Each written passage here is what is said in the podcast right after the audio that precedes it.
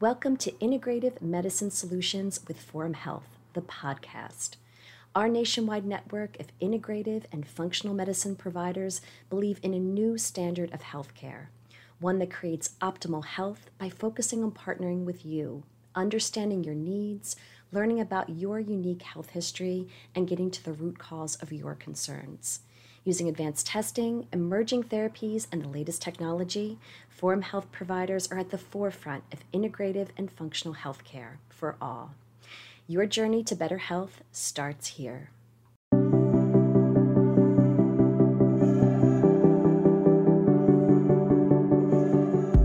Hello, I'm Dr. Bill Epperly, and I am with Advanced Integrative Healthcare, a Forum Health practice in Bloomingdale, Illinois. Today, I want to spend a few minutes talking to you about hormone pellet implants. I want to explain what they are, how they're used, and the benefits of them. Most of you know that when you go through menopause, that you can treat it with various hormone replacements like estrogen, progesterone, and even testosterone. There's different ways to do this most common, I suppose, would be pills that women get called Premarin or Prempro. Those are not bioidentical, so we really never use those. The best way to do hormones is with bioidentical hormones, which means that they exactly match the uh, hormones that are in your body already. So, what are these hormones that we're talking about? Well, we're talking about estradiol and we're talking about testosterone. Now, you might wonder why we're talking about testosterone for women. Well, it turns out that women need testosterone really as much as men do. It's responsible for things like libido, um, orgasmic function, mood stabilization, strength, stamina, and a variety of other things. So, when we do bioidentical hormone replacement for women, we will do both estradiol and testosterone. And there's a variety of ways that these hormones can be delivered. And one that I want to talk about today are the hormone pellet implants. So these pellets are actually crystallized either estradiol or testosterone compressed into little tiny pellets. And the estradiol pellet is about the size of a BB, from a BB gun. And the testosterone pellet is about the size of a grain of rice, a long grain of rice. 75 milligram testosterone pellets are FDA approved in this country, so it is established as a safe option and they can be used for women or for men. Obviously, they're going to be a lot more, there's going to be a lot more of them inserted for men than for women, roughly about 15 times more. And so, um, who can get them? Well, as I say, women or men can use them.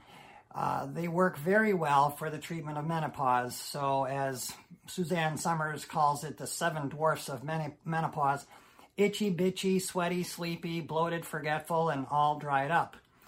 And so the estradiol pellets and the testosterone pellets both can help with those symptoms. For men, the testosterone helps with libido and strength and stamina, better results at the gym, and better libido and better um, sexual function and mood support as well. So, how are these pellets used? Well, they are inserted painlessly through a tiny incision on the side of your hip, and it's uh, the area is numbed up with some anesthetic, and then that's pretty much the only discomfort that you should feel. Afterwards, you may have some soreness that lasts for a few days, and that's pretty much it. These pellets are inserted about every four to six months and they slowly dissolve under the skin, kind of like a little ovary or a little testy. And they are released more when you need them, like during exercise or stress. They are very safe. They uh, could possibly develop um, an infection, which can happen occasionally. I would say we've seen maybe three of them in the last uh, 14 years. I started doing hormone pellet implants in 2004. So I believe our practice was one of the first, if not the first, in the Chicago area to be doing hormone pellet implants. But people have been doing pellets for many, many years before us, uh, all the way back to the 1950s. There is a large number of uh, medical articles in the literature about pellets and demonstrating their safety and their efficacy. You may have wondered why you haven't heard about pellets until now, and um, I think there's a variety of reasons for that. Perhaps the pharmaceutical industry has something to do with that, with the promotion of Premarin or Prempro. And quite honestly, in medical training, pellets are not really taught. It's something you learn afterwards, which is what I did.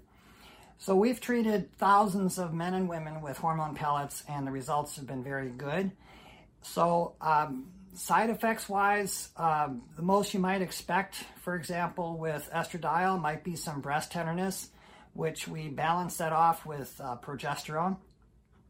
And that usually takes care of that, or we use a lower dose. We do check blood levels about a month after insertion. Some doctors do three months. We happen to do one month.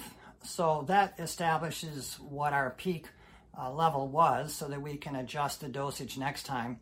Other side effects might include uh, acne or excess hair growth uh, above the lip or on the chin, and that's easily managed with using, again, a lower dose or simply removing the hair. Sometimes, uh, to be honest with you, we've asked women if they want their dose reduced when they have hair growth, and they have said, "No, no, no. I want, uh, I want the effects of the testosterone." So, um, quite honestly, hormone replacement has actually saved some marriages because of its mood stabilizing effect. So that's good to uh, good to know about that. Well, thanks for listening, and uh, we look forward to seeing you. Take care.